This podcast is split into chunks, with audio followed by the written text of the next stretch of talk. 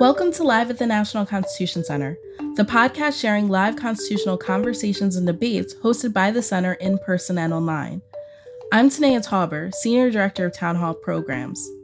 November is Native American Heritage Month. To celebrate, we convene a conversation to explore the influence that Indigenous people and tribal governments had on the U.S. Constitution and American democracy, from before the Revolution to today. Joining us are four experts Maggie Blackhawk, professor of law at NYU and an award winning interdisciplinary scholar and teacher of constitutional law, federal Indian law, and legislation. Donald Grinde, professor in the Department of Africana and American Studies at the University at Buffalo, and co author of Exemplar of Liberty Native America and the Evolution of Democracy. Gregory Dowd, professor of Native American and Early American History at the University of Michigan, and Woody Holton, professor of early American history at the University of South Carolina, and author of Liberty is Sweet The Hidden History of the American Revolution. Jeffrey Rosen, president and CEO of the National Constitution Center, moderates. This conversation was streamed live on November 19, 2021. Here's Jeff to get the conversation started. Our goal in our precious hour together is for you to teach us, to, to spread learning and light about the influence not only of uh, Native American agency, but also of colonialism and Western expansion on the founding of the Constitution and on American constitutional development. So, Maggie Blackhawk, I'll uh, begin with you. Give us uh, an overview about the influence of colonialism and Western expansion on the founding of the Constitution. Thank you so much for having me and uh, for focusing on a topic that I think needs much more attention, which is not only the influence of Native people on the constitutional framework that we have now, but also American colonialism. And so, with respect to the Constitution and the founding, um, at the time the Constitution began uh, being drafted, it was broadly believed that the current governing document, the Articles of Confederation, had failed in a very particular way, which is it had failed to resolve the issue of how to acquire and distribute lands along the Western Front. And so part of the revolution, of course, was a deep concern on the part of the colonists that Britain was going to keep them from uh, taking the largesse of the what was the American West and the Ohio River Valley and the Articles of Confederation essentially split the baby and tried to make everyone happy by allowing both the state governments and uh, a very weak national government the ability to acquire land simultaneously. And so uh, land was often seen as at the heart of how the new constitutional framework needed to be formed. And the view was that a stronger national government would be able to more uh, methodologically and more economically be able to acquire those lands in the West without provoking very expensive wars with uh, very formidable Native people who lived on those lands and believed quite rightly that through treaty as well as through uh, long-time historical possession that those lands were their homelands and so the Constitution, its structure was in many ways an effort to take the treaty power, for example, solidly away from the states. And that was um, actually, if you look at the work of very recent work of Mary Sarah Bilder, there, there were Native delegates that went to the convention and lobbied for a stronger national treaty power.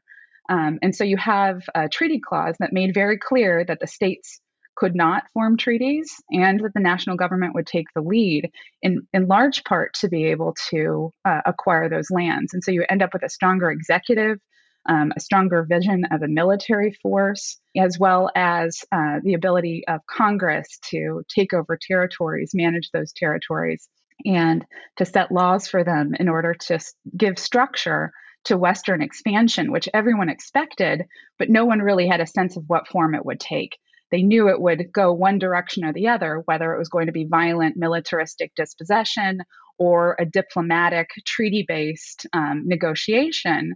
But Western expansion was really at the heart of debates around the founding and a, and a need for a stronger national government that the Constitution structured. And so both American colonialism and native agency uh, were at the heart of the drafting and passing of that document. Thank you so much for that fascinating explication of how colonialism and Western expansion influenced things from the treaty power to the nature of the executive. A wonderful introduction to the topic.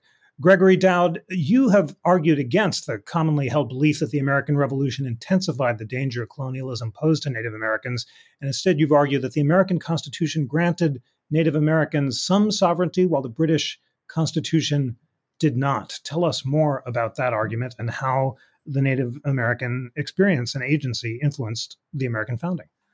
Yeah, I'd be happy to do that. And interestingly enough, I can do that without disagreeing with anything Maggie has said. I, I entirely support every, everything she said. Um, the way I would put it is that Native Americans have been able to seize from the Constitution an interpretation, a powerful interpretation, and a still powerful and, and working interpretation of sovereignty, um, which is not really possible in a um, British colonial situation or a, less possible in a Commonwealth situation. In brief, under the crown, and I, I do not see the crown as a friend of Native Americans, and I, I, I don't think that indigenous peoples necessarily in uh, former British colonies see the crown as a friend of Native Americans or indigenous peoples. Uh, the crown, crown sovereignty, crown sovereignty embodied in Parliament in a uh, modern system, uh, is unitary, and really, there's not much of an opportunity for indigenous peoples to claim, to, to register, to assert their pre existing sovereignty. But in the US system, uh, because peculiarly, we allow for the division of sovereignty. We allow for um, pre existing sovereignty, sovereignties of the states, sovereignty of the indigenous peoples, sovereignty of the federal government, you know, of the, of the, of the people as a whole, the, the national people as a whole. These three existing sovereignties still still exist. And you know, I'm not arguing that the situation is better for indigenous people in the United States. Indigenous people in Canada, in New Zealand, in Australia have managed to assert in their own ways their independence and autonomy. But in the US, we have this system in which the pre existing sovereignty, the ancient sovereignty, is still acknowledged. Granted, it's under a great deal of congressional sufferance, but Congress has not taken it away.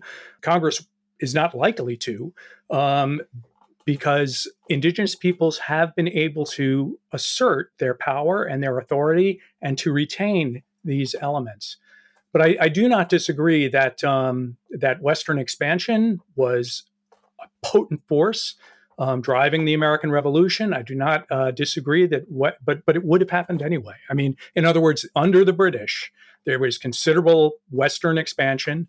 It happened elsewhere in the British Empire. That the same kind of expansion over indigenous peoples happened elsewhere in the British Empire, where there was no American Revolution.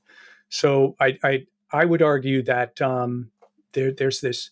What we should attend to is the way in which American republicanism and the peculiar dimensions of American federalism opened up a space that indigenous peoples, especially in the second half of the 20th century, to our own time, have grabbed and uh, really asserted in, in very important ways.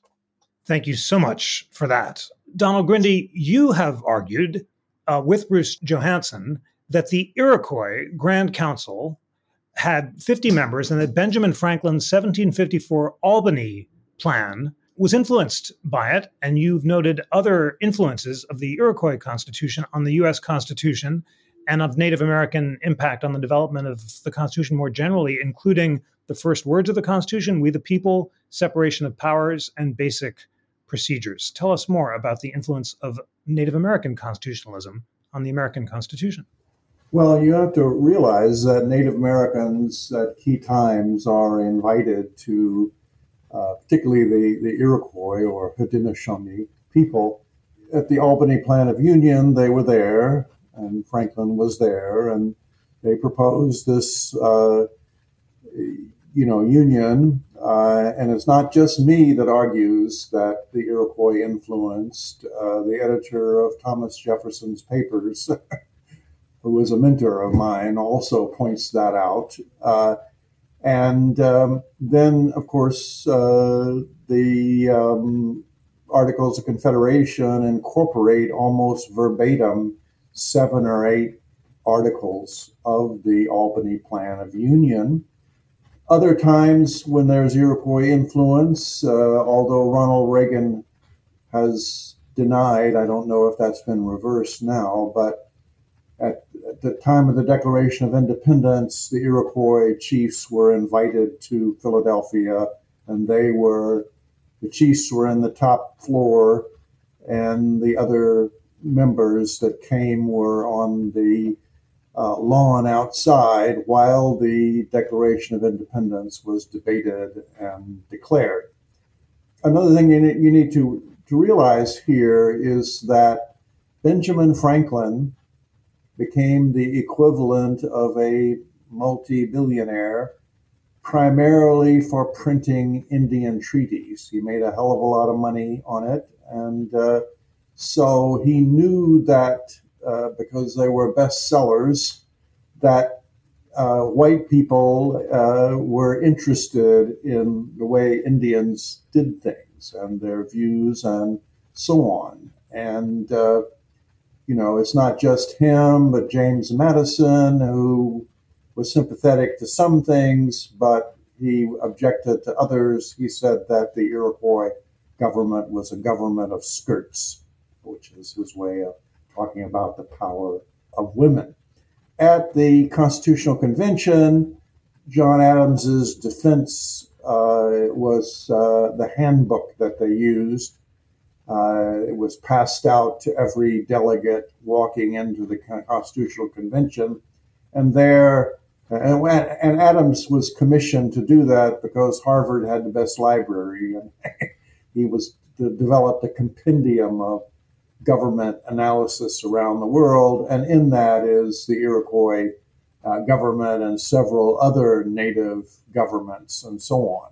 And Adams points out that the separation of powers in the Iroquois government is uh, uh, one of the best examples. Uh, Thomas Jefferson uh, talked about how Indian government, uh, the only government that has less powers than the American government is Indian nations. Um, so um, the, the, the major influences at the Constitutional Convention are we the people, uh, the idea of vesting sovereignty in the people. See, the British government vested sovereignty in the monarch, and God gave that to the monarch, and the monarch passed it on to Parliament many people pointed out that uh, although God didn't give Indians uh, power, they did pretty well with their government.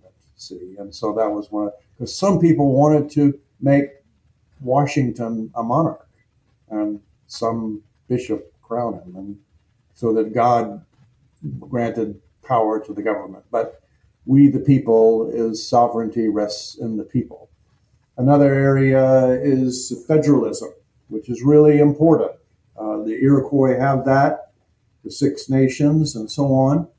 Uh, and this is important that people don't often uh, misunderstand. You got Puritans in the North, Quakers in Pennsylvania, Catholics in Maryland, and Church of England or Episcopalians in the South. And they all are fleeing uh, England and they don't like it, and they all have some trouble getting along with each other. But the Iroquois provided a thing where people with different languages and so on, uh, the Tuscarora, the Oneidas, and so on, can still get along, see, even amongst their differences. And another thing that's important is that the government stretches from New Hampshire to Georgia. And uh, in the past, uh, a government with that size was almost always an empire. And uh, that meant some kind of top down autocracy and so on. And this promised not to do that. So that was a way of union as well. And so uh, we, the people, sovereignty in the people, separation of powers uh, is the next one, uh, in addition to federalism. Uh, and again, Adams and others point out that the separation of powers is distinct in Native American, especially Iroquois. See that you know war and diplomacy is the national government's role, and you get down to the local government, divorce and child custody is in the community, and, and points in between with regards to that, so that states could say they still had some power. They weren't just giving it all up in this process. So this is really, really important. And Native Americans provide the alternative to the British uh, way of doing things. Two things I think is important to point out here. At the time of the American Revolution, that and it still is the bloodiest war in American history. The British killed one percent of all Americans. So the founding fathers know an appeal to the British form of government is not going to be very popular because, and remember also, loyalists were shipped off to Nova Scotia. so there's this strong anti British sentiment uh, that's there. And so an alternative to the British system is really politically popular, see, in terms of, of this. Another thing that I counter people that argue that we basically got our system from the British, I says, have you ever seen the American Constitution alongside of the British Constitution? and of course, they say no. Uh, you, you don't realize that the British Constitution is simply the sum total of all the laws enacted since Magna Carta. There is no Article 1 Section 2, and so on and so forth. Thank you so much for all that. Thank you for calling our attention to the connection between Iroquois thought and John Adams's defense on the Constitution, and we'll look forward to exploring those connections further. Woody Holton, in Forced Founders and in your latest book, Liberty is Sweet, you argue, as your colleagues has suggested as well, that the rise of the Native American coalition and the prevention of the United States from expanding west and seizing Indian lands was one of the primary crises that produced the ratification and creation of the Constitution. And the inability of Congress to survey and secure Western lands made them unable to realize their plan to deal with the massive federal war debt. And you, and you focus in particular on the experience in Georgia and Virginia, which is very illuminating. Tell us more about that central argument of your important books.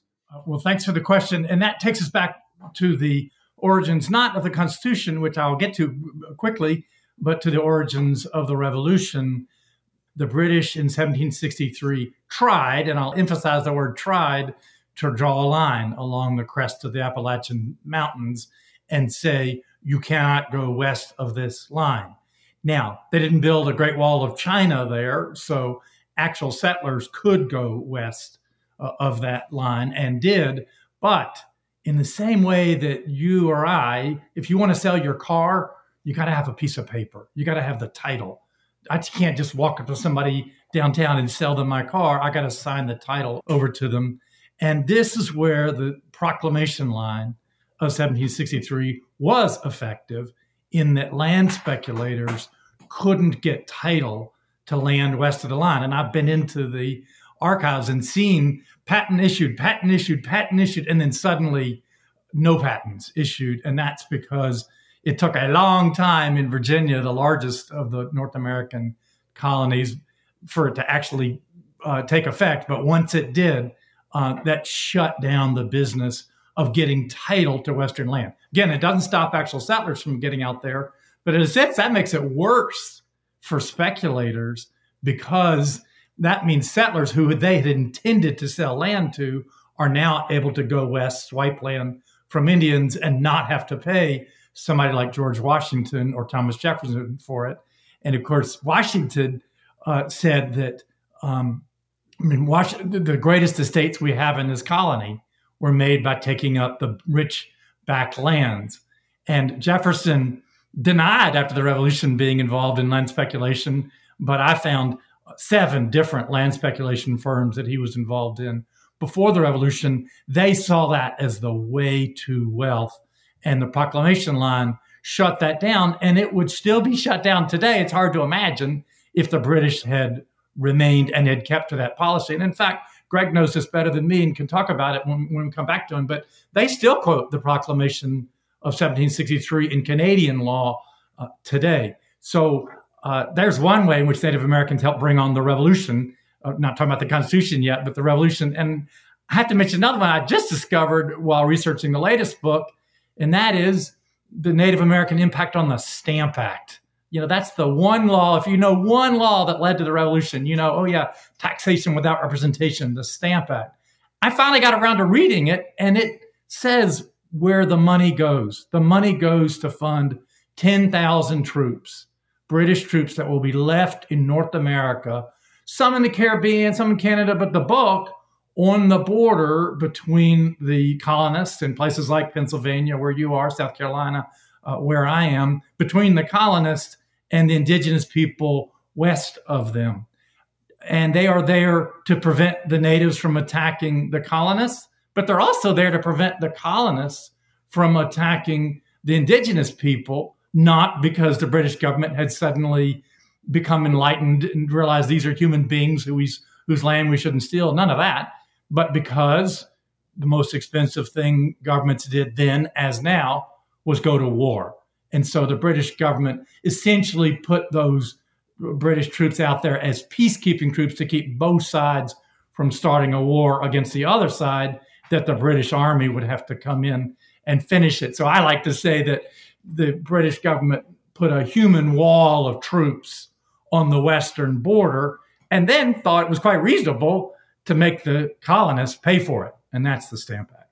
And so I think they had Native Americans had a huge impact on the origins of war, and then throughout the war, I was struck by how many references there are in the in the military history of the war, both loyalists and patriots, but not so much British troops going into battle and giving the war whoop.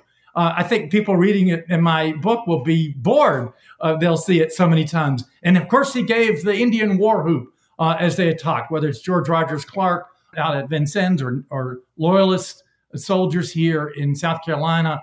Um, now, they thought they were copying Indians and giving the, the war whoop. I think it's probably the roots of the rebel yell from that later war as well. But it goes to an issue that Professor Blackhawk mentioned and that is colonialism, that this copying of Indians is part of the colonial project. Uh, I think it's kind of cool to see that natives had such an impact on them, but uh, people use the term cultural appropriation now. Uh, and I think it's appropriate for that as well. And a classic example of that would be the Boston Tea Party. Those guys dressed as so called Mohawks, not because they actually thought they were going to convince anybody that Mohawk Indians had crossed all the way from upstate New York all the way across Massachusetts to Boston, but because Mohawks were for the guys who dumped those 342 chests of tea into Boston Harbor, Mohawks and other Native Americans were, and I think you said it wonderfully in your book, uh, Professor Grinde, exemplars of liberty. They stood for strength in the colonial mind and they stood for liberty. And so I think there's all these influences in the origins of the revolution, in the war itself, which, by the way, I think it's fair to say the natives won the war in the West. Lots of historians say that. And I really became more persuaded of that researching this because what's the number one objective of the Americans? New York. They never captured New York City after the British took it in September 1776. The Americans never took it back. They still won the war. What's their big objective in the West? Detroit.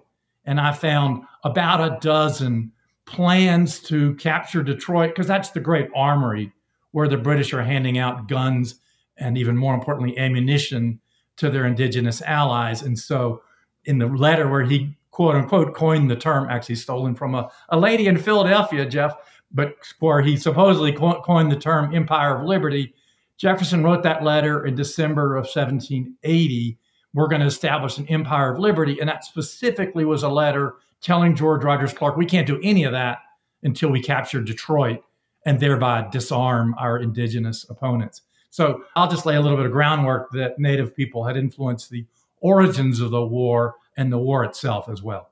All fascinating. Thank you so much for that and for teaching us so well.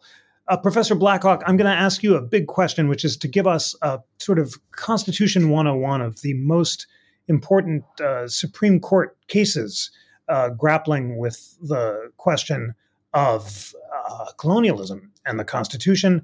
Uh, in your article, Federal Indian Law as a Paradigm Within Public Law, you note that famous cases like Cherokee Nation versus Georgia and Worcester versus Georgia forced the court to grapple with the power of colonialism in the Constitution. You also note the important case of Elk versus Wilkins, where the court blessed Nebraska's refusal to allow a Native American to vote because he wasn't subject to the jurisdiction thereof as required by the 14th Amendment. And in a recent New York Times piece, you uh, note uh, what you call the Dred Scott of federal Indian law, the United States versus Rogers in 1846, uh, drafted by the infamous Chief Justice Taney, which established the plenary powers doctrine, where the United States could wield power over the unfortunate race of Native Americans without constitutional limit. I know that there's a lot there, but it's so important to, to teach our audience about those landmark cases, give us a sense of what was going on in them and, and what the court held and what their significance was. Bringing the history of Native peoples as well as American colonialism into the study of the Constitution expands our constitutional theory and constitutional history in two large ways. So, the first is that it expands our vision of the Constitution and who makes constitutional law well beyond the court. And if you look at the long 19th century, the majority of constitutional law was really made by Congress and the executive. The court did little to review during that period. And so, if you want to understand the Constitution, you really need to look well beyond the courts and Supreme Court decisions to, to understand how that constitutional framework was made. So, American federalism, for example, is the easiest example to say, look, the, the formation of a strong national government was reinforced by the Supreme Court um, and Chief Justice John Marshall in those uh, Marshall Trilogy cases that established federal power over the uh, any dispute over Indian lands, taking squarely that power away from the states and, and placing it within the national government. However, the building up of the strength of the national government was really an executive and congressional project in the West, um, whom Richard White describes uh, as the kindergarten of the American state where the form of the national government took modern forms by allowing the national government to not just make court cases. The court actually just ran away from uh, the executive and the Congress when because it has no army and no power. Um, but the Congress and the executive really got its sea legs in governing all the way down to the local. And so, if you look beyond that, we start to understand that the Constitution is so much more than the Supreme Court. And that continues on in the context of federal Indian law and the expansion of another doctrine that I think is central and important to highlight, which is the plenary power doctrine, which Chief Justice Taney really brought and domesticated in US v. Rogers, the case that you described. That that doctrine not only allowed um, and gave the federal government license to begin the reservation era, which was an era in which the national government essentially built detention camps on reservation lands where Native people couldn't even leave without getting a pass from a federal agent and the federal government ran courts and schools and hospitals uh, in ways that subordinated Native people and split up Native families. And that was um, essentially a doctrine that Justice Taney captured from international law and brought into US constitutional law that said the national political branches had extra constitutional power so it arose not from an enumerated source, but from outside the Constitution, and so thus was not limited by any constitutional limit, including judicial review. So the court's supposed to back away from it. And that doctrine, the plenary power doctrine, is still very much good law. Not only was it used during the reservation era, but over the long 20th and 21st century, it's been expanded to add machinery to all sorts of areas of constitutional law. So, the other way that understanding Native history and American colonialism shapes, reshapes our vision of American constitutional law is that it, it changes the canon to be able to understand why immigration law and foreign affairs and governance of the territories really should be central to our understanding of what constitutional law is. So when we have conversations about good governance, it shouldn't just be Reconstruction amendments and the original failure of, of human enslavement and that progress narrative. We need to also talk about American colonialism and a doctrine that's still alive that in the 20th century has been used um, as the foundation for our immigration law, for foreign affairs. Um, and to, to fuel all sorts of forms of militarism under executive power. And it actually has been used even most recently in Hawaii v. Trump to uphold the, the travel ban. So this is not a doctrine that has gone away. This was the doctrine that also underlied Korematsu and the detention of Japanese Americans after World War II. Two of those camps were actually on Indian reservations. So the same detention machinery that was used in the late 19th century was used to detain Japanese Americans in the 20th century. The same machinery to use to house immigrant families intergenerationally was used to detain Native people in the so called Indian Wars of the 19th century and to, to actually detain families intergenerationally as so called war criminals, including children. And so that if we look at the Constitution through that lens, we actually start to see an entirely different constitutional narrative form, one that doesn't have that same progressive thrust to it in one way, but it does also have the vision of the recognition of inherent tribal sovereignty that Professor Dowd described that is exceptional to North America. So in, in addition to having our Dred Scott, there's also essentially a, a, Brown v. Board of looking at this other form of, of constitutional narrative, this other history, and that is the recognition of inherent tribal sovereignty, which is exceptional to the constitutional power of the United States. It's it's part of the recognition power. And unlike Canada or New Zealand or Australia, these Commonwealth countries that we think are so progressive on Native issues, the United States is is alone in having this incredible framework of federal Indian law that is deeply flawed and imperfect, but it is uh, at the forefront of the mitigation of American colonialism as another constitutional failure. So we get both the dark story and the positive story, but neither of which have been explored in any depth because our canon just leaves all of these areas out. Thank you so much for that. So fascinating, describing the influence of the plenary powers doctrine on current questions like the travel ban case and on Korematsu. And just as you showed us the influence of the Native American agency and colonialism on the development of executive power and the Constitution itself, so you really have are changing the way we think about its influence on the development of constitutional law.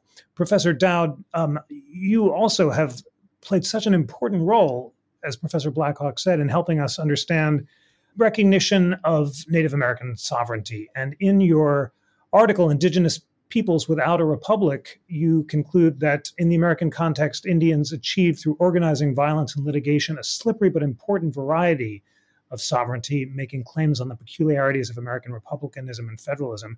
And you talk about leading Supreme Court cases from uh, Johnson and M'Intosh to the ones that Professor Blackhawk has just been discussing, the, the Marshall Court, Cherokee Nation, and Worcester and Georgia cases, to help us understand how this notion of native sovereignty was developed. So tell us more about what the idea is, how the Supreme Court recognized it, and what its strengths and limitations are.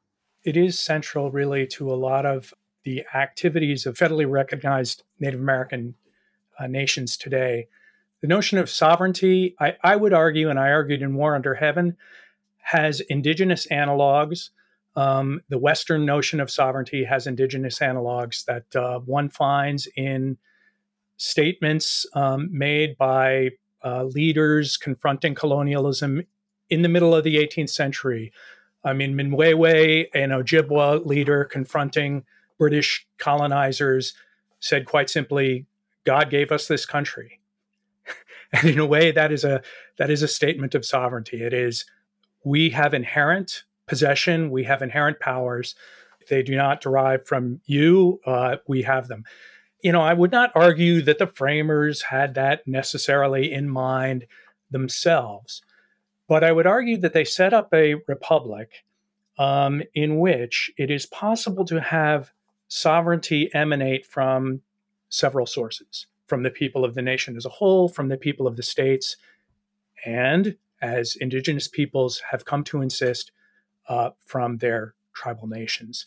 And uh, so Native Americans were, I would say, though, on the minds of the founders and um, on the minds of the founders in some of the ways uh, Maggie and Woody have pointed to, especially as well as Don, that they were uh, both um, exemplars of liberty, but at the same time, they were a challenge. Um, they were formidable, as Maggie said. Their powers were uh, militarily formidable. North of the Ohio River, there was a confederacy organizing that was defeating American uh, forces regularly. Um, Georgia was confronting a powerful Muskogee nation. And if you look at the Constitution, it's fascinating to me that Native Americans are mentioned. Only three other people are mentioned we the people, people of the states, and foreign powers. That's it. Enslaved people are buried under an amazing uh, proliferation of words in the Three Fifths Clause. Whereas in that same clause, Indians not taxed appear, they're named. Indians without the jurisdiction of uh, the states are named. Um, so Native Americans clearly on the minds of the founders um, as a challenge. And I, I, agree that this is why um, the treaty making power was put into the central government, the commerce powers of regulating commerce with Indian tribes restricted to the federal government in many ways mimicking the efforts of the British in the 1760s, so trying to centralize control of indigenous policy and take it away from the colonies in the 1760s. The federal government does that effectively uh, under the Constitution. But in a system, a republican system, that is based on popular sovereignty, that is based on sovereignty that emanates from the people, people of the states, people of the nation as a whole, and also as indigenous peoples have come to assert and to claim and to get the people of the uh, tribal nations. If you look at cases throughout the Supreme Court, many of them, uh, you know, right up to McGirt, one of the more recent celebrated cases, which has a Janus face, I think. This recent case out, of Oklahoma has a, um, a dimension that very much enforces or reinforces tribal sovereignty, but at the same time there's this sense Congress has not ended the reservation. Implicitly, Congress can act. Implicitly, that plenary power that uh, Maggie refers to is still a sort of Damocles, possibly hanging over. It's possibly there. But I suspect the strength of indigenous peoples, the continuing strength, will continue to resist this. It isn't a neat picture, it's a very messy picture, but there is that that tension remains. Thank you very much for that. Thanks for calling attention to the ambiguous status of the McGirt case and also for really helping us uh, understand how debates about sovereignty, which were so central at the time of the framing uh, for the framers themselves, were influenced by conceptions of Native American sovereignty. Uh, Donald Grinde, before the panel started, we were talking about James Wilson's original draft of the Constitution, which we had the honor of displaying at the Constitution Center, thanks to the Pennsylvania Historical Society, which owns the draft. And you said that Wilson's draft and Wilson's footnotes show some influence of Native American experience and thinking. Tell us more about that and of other influences of the Native American experience and agency on American constitutional development. Wilson's draft uh, was ignored, well, couldn't was not seen by constitutional scholars for 125 years because Madison said that everything should be destroyed, but James Wilson could not destroy the first draft that was at his committee meetings in August of 1787. And so it remained in the family until the early 20th century. And then descendants, uh, the grandchildren or whatever of James Wilson, gave that, that to the Historical Society of Pennsylvania, and that's when it emerges into constitutional law. So that's an important thing to understand about all of this is that Madison wanted everybody just to look at his book on the Constitution. Uh, but this is an alternative, and it shows more influence by Native people. And it also shows directly how they use Locke and Rousseau and, and others in that.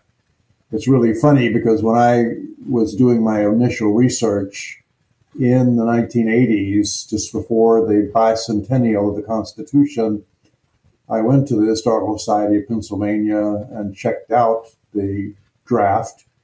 Uh, actually, they wouldn't, they said initially they wouldn't let me look at it, that they had a Xerox of it. And it's four, four foot by six foot, you know. So I said, no, I must look at the original. And so they brought it out, uh, put it on the table, and two guys on either side of the table kind of turned it and stuff so I could see it. The lady who was the head of the thing, before I finally did that, she put her hands on her hip and said, Professor Grinde, you realize you're requesting to see the original document, uh, the original first draft of the Constitution? I said, yes, you know. So I think it's important to understand that, but it's also important to connect with some of the other panelists here that Native Americans also exert a very strong economic bond here when you talk about the frontier and the British wanting to draw the proclamation line, part of that is revenue for the fur trade. A chief source of revenue is the fur trade for the British to maintain the army and so on. And the British don't get any money for people that go to Western Pennsylvania or into Kentucky uh, and set up a farm. Uh, the revenue comes from trade with Indians. And that's a big deal. Then it changes with the founding of the American nation. And uh, it's important to understand that the first 30 or 40 years, the federal government was funded by Indian land. What are they doing? They are buying through treaties Indian land in Ohio, Kentucky, and other places for two or three cents an acre, then they're turning around and selling it for a dollar an acre to settlers in order that they get their piece of paper that says this is their farm. And that's a politician's dream, right? You uh, have the post office, the army, and so on and yet for the first 30 or 40 years of the of the development of American government, you don't have any taxes on white people, uh, and uh, that's a really important contribution, I suppose you could say, that Native people paid in terms of that development. Uh, and also, of course, another thing is uh, the white population is exploding Jefferson says that Native women very seldom have more than two or three children because of noxious weeds. That's herbs that are the equivalent of the morning after pill. but white women had all of these kids, and these kids need a job. And most of them, the job at that time, 200 years or more ago, is go west you know, a 19 year old boy marries a 16 year old farm girl and they head out from Virginia to Kentucky. That's uh, also another important kind of thing that this westward expansion is jobs for white people. And people that have jobs are more politically stable than people that are jobless. so all of these politics play out as a result of relations with Native people and the uh, uh, you know kinds of changes that come about. The, the British depended on taxes on tea and uh, the fur trade, uh, and then the, the Americans uh, turn around and said we can go tax free for a while by you know taking Indian land and then turning around and giving a piece of paper and saying you can have it for a dollar an acre. Uh, so those are important contributions, I think, as well. And then the legal stuff plays out. once the economic and political stuff starts going is, is one of the ways that I've always talked about this. Thank you so much for that. Well, we have uh, just a few more minutes, eight to be precise, and we always uh, end on time in, in NCC panels. So, Woody Holton, this may be the last intervention. I'm going to ask you to tell us more about your really important argument in your recent books that states like Georgia and Virginia moved from having questions about ratification of the Constitution to supporting it, partly because of concerns about Native American experience. And uh, you even quote the Federalist Papers uh, in reassuring skeptics of the Constitution that a strong national government was necessary to fortify states against what they perceived to be the challenges posed by uh, Native Americans. So, so tell us more about that and help us bring that story to life as you do so well in your new books. I like to ask students a trivia question. So, the first three states to ratify the Constitution are Delaware, Pennsylvania, New Jersey, all on the banks of the Delaware River. What gets us out of the middle colonies? What's the first other state to ratify the Constitution? And of course, as you suggested, the answer is Georgia. Um, we don't think of southern states as big, big on the federal government. They certainly aren't going to be 100 years later.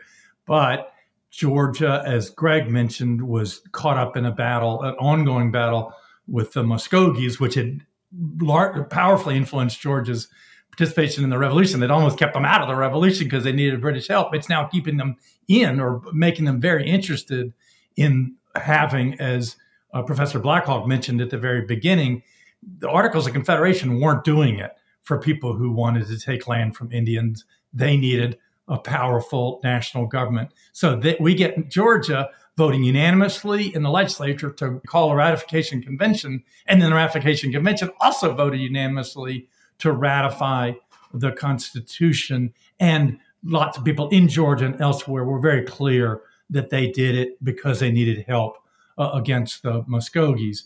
Um, in Virginia, it's a little more complex. There's that, but there's also a more complex factor at work, which is the, the treaty with Britain required that the British leave those forts like Detroit that I mentioned before, uh, but it also required that Virginians and others pay their debts. And so the people, especially in what we call the Valley of Virginia, between the Blue Ridge Mountains and the Allegheny, um, people there voted almost unanimously for the Constitution at Virginia's ratifying convention and provided the the margin of victory. And that's because they really wanted the British out of those forts.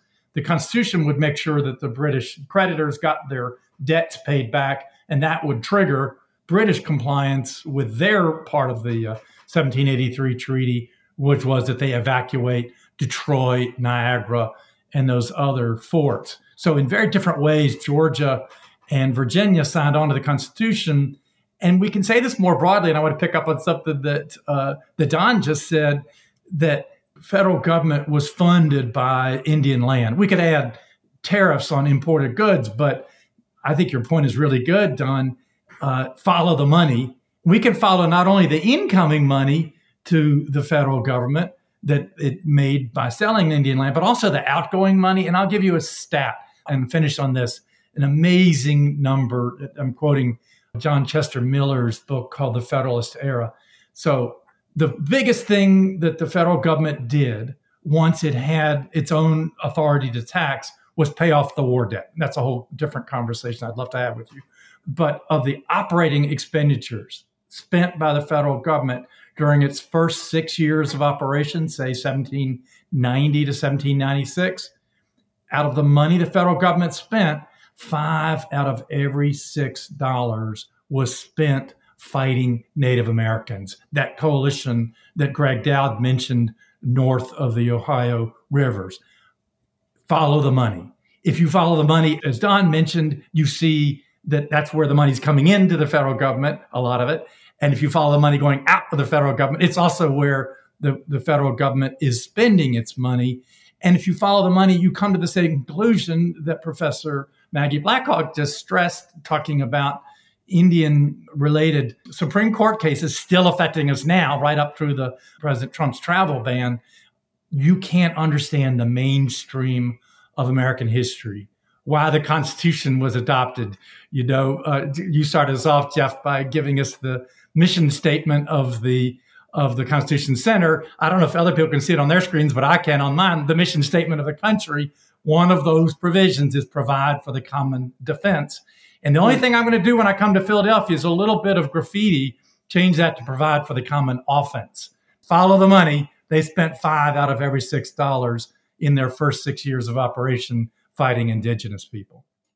What a superb note to end on to, to remind us that that central text in the preamble really was centrally influenced by Native American agency, the Native American experience, and the colonial and Western expansion, which, as all of you have helped us understand in your path breaking scholarship, was uh, central to American constitutional development. I have to thank you so much, Maggie Blackhawk, Gregory Dowd, Donald Grinde, Woody Holton, for teaching us, for all the light you spread. And friends, thank you for taking an hour in the middle of your day to learn about this crucially important topic. All of us have so much more learning to do. And our homework, and I'm going to take it on for myself as well, is to read more of the scholarship and books of our phenomenal panelists who are helping us understand American constitutional history and the Native American experience in a new light. Maggie Blackhawk, Gregory Dowd, Donald Grinde, Woody Holton.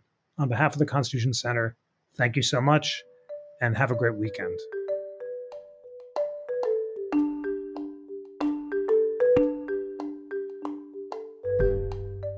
This episode was produced by Lana Ulrich, John Guerra, Melody Rowell, and me, Tanaya Tauber.